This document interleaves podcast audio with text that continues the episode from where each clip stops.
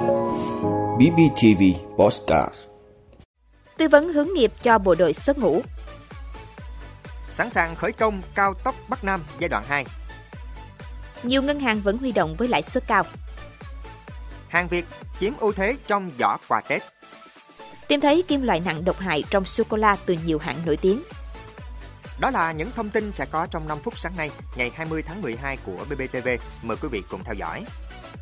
Thưa quý vị, đào tạo nghề và giới thiệu việc làm cho bộ đội xuất ngũ là việc làm cần thiết và nhận được nhiều ý kiến trong các buổi tiếp xúc cử tri ở cơ sở. Thực hiện chính sách hỗ trợ đào tạo nghề cho đối tượng này, Hôm nay, Bộ Chỉ huy Quân sự tỉnh Bình Phước phối hợp với Trung tâm xúc tiến đầu tư du lịch và thương mại tỉnh, Trung tâm Dịch vụ Việc làm, Sở Lao động Thương binh và Xã hội tổ chức tư vấn học nghề, hướng nghiệp và thông tin thị trường lao động cho hạ sĩ quan, chiến sĩ chuẩn bị xuất ngũ trên địa bàn tỉnh.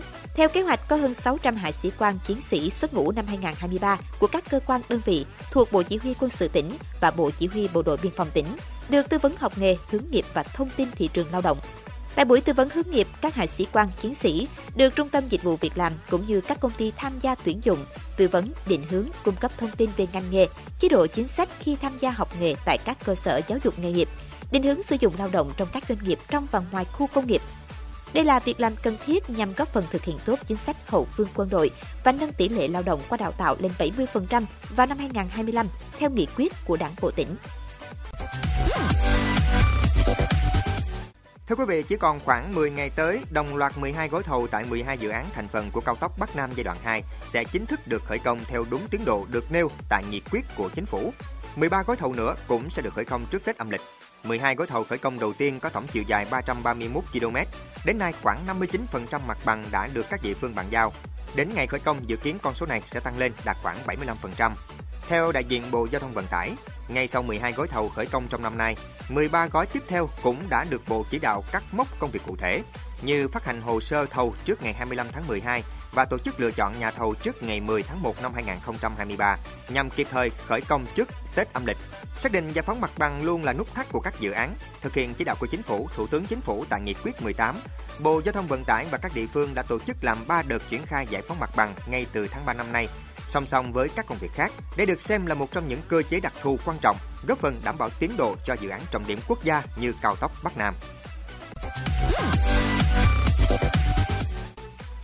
Thưa quý vị, theo Hiệp hội Ngân hàng Việt Nam VNBA, các tổ chức tín dụng đã thống nhất quan điểm chỉ đạo của Ngân hàng Nhà nước và ủng hộ đề xuất mức tối đa 9,5% một năm cho lãi suất huy động các kỳ hạn, bao gồm cả các khoản khuyến mại cộng lãi suất. Điều này nhằm ổn định mặt bằng huy động, đảm bảo an toàn thanh khoản hệ thống. Theo chia sẻ của một lãnh đạo ngân hàng, việc liên tục tăng lãi suất huy động ở thời điểm này phần nào khiến biên lợi nhuận của ngân hàng mỏng đi, ảnh hưởng đến kết quả kinh doanh cuối năm, nhất là trong bối cảnh hoạt động cho vay ra không dễ dàng bởi nhiều ràng buộc từ hạn mức tăng trưởng tín dụng. Tuy nhiên, việc điều chỉnh này là cần thiết nhằm cân đối nguồn vốn, tránh hiện tượng dòng tiền chảy từ ngân hàng này qua ngân hàng khác. Tại cuộc họp mới đây giữa Hiệp hội Ngân hàng Việt Nam với các tổ chức tín dụng về vấn đề lãi suất huy động và cho vay, Phó Thống đốc Ngân hàng Nhà nước Đào Minh Tú cho biết đã quán triệt các ngân hàng giảm lãi suất huy động, giảm lãi suất cho vay theo quy mô và tiềm lực của từng tổ chức tín dụng.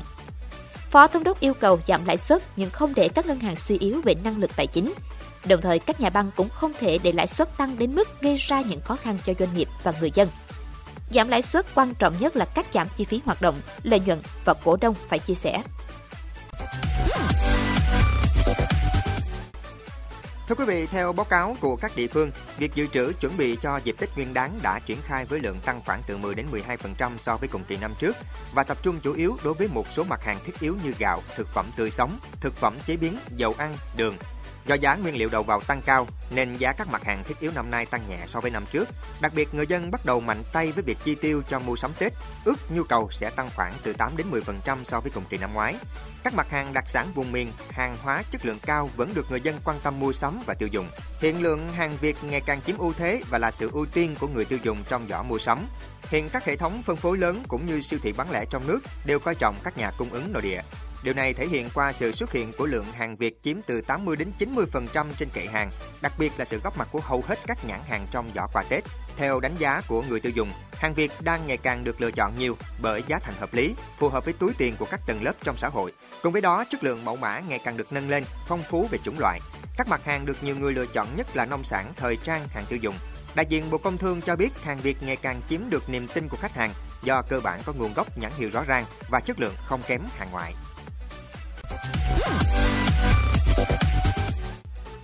Thưa quý vị, sô cô la đen từ lâu đã được coi là một loại đồ ngọt có lợi cho sức khỏe. Tuy nhiên, báo cáo mới nhất cho thấy nhiều loại sô cô la có thể gây hại do có chứa hai loại kim loại nặng độc hại. Cụ thể, Consumer Reports đã thử nghiệm và đánh giá 28 loại sô cô la khác nhau từ nhiều nhãn hàng nổi tiếng, đã phát hiện ra rằng tất cả 28 loại sô cô la này đều có chứa cadmium, một nguyên tố tự nhiên được tìm thấy trong đất và chì.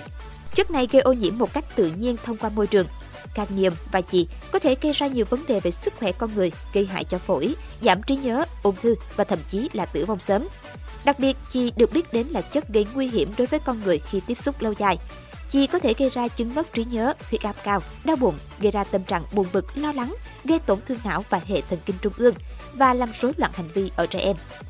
Với cadmium, Trung tâm Kiểm soát và Phòng ngừa Dịch bệnh cho biết, ngay cả ở mức thấp nhất thì chất này cũng được coi là nguyên nhân gây ra bệnh ung thư, đặc biệt là ung thư thận và có thể gây ra nguy cơ xương dễ gãy. Mặc dù các loại sô-cô-la này không chứa hàm lượng kim loại quá cao, nhưng vẫn ở mức đủ để gây lo ngại cho sức khỏe con người. Thậm chí, một số thanh sô-cô-la của các hãng này gây lo ngại khi có dán nhãn hữu cơ nhưng không đảm bảo được mức độ độc tính của sản phẩm. Quý vị đã luôn ủng hộ các chương trình của Đài Phát thanh truyền hình và báo Bình Phước. Nếu có nhu cầu đăng thông tin quảng cáo ra vặt, quý khách hàng vui lòng liên hệ phòng dịch vụ quảng cáo phát hành số điện thoại 02713 887065. BBTV, vì bạn, mỗi ngày.